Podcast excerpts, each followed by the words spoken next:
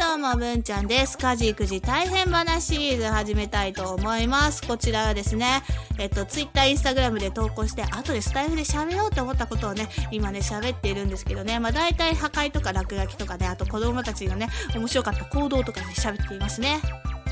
今回は画像は使ってないので、ツイッターでツイートした内容からお話しします。ツイート読みますね。えー昨日、次男、かっこ2年生が三男、かっこ年長に、小学校がどんなところか偉そうに説明しててな、説明しててな、えー体操着を持っていかなかったら見学になれるよ覚えといてねって言って言ったんですよね。うん、覚えるとこそこ、あと、お主サボってるんかって言ってね、おそういうツイートをさせていただきました。いやね、次男、次男がね、今度三男が今度小学校入るんで、まあそれを分かっててね、あの、いろいろ学校について教えてる時があったんですよね。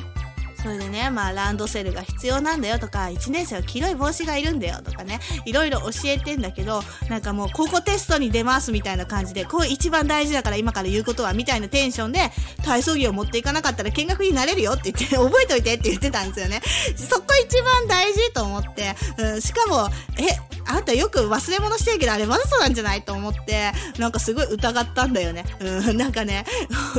わ、なんかもうな、なんでこんな悪知恵ばっか働くんですかね。持っていかなかったら見学になれるよって、あの、体育が一番楽しいでしょうよと思って。体育と音楽だろう。あと、たまに理科が楽しいだろうと 思うんだけど、うん、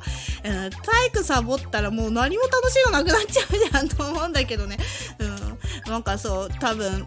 ね、あの、学校で、もう先生もそんなに授業の様子とか教えてくんないから、うん、ね、文ちゃんちのお子さんいつも体育見学するんですよねとか言われてないから、うん、本当にやってるかどうかわかんないんですけど、まあ、すごい偉そうに喋ってましたっていうお話でした。ではね、今回はここまでです。最後まで聞いてくれてありがとうございます。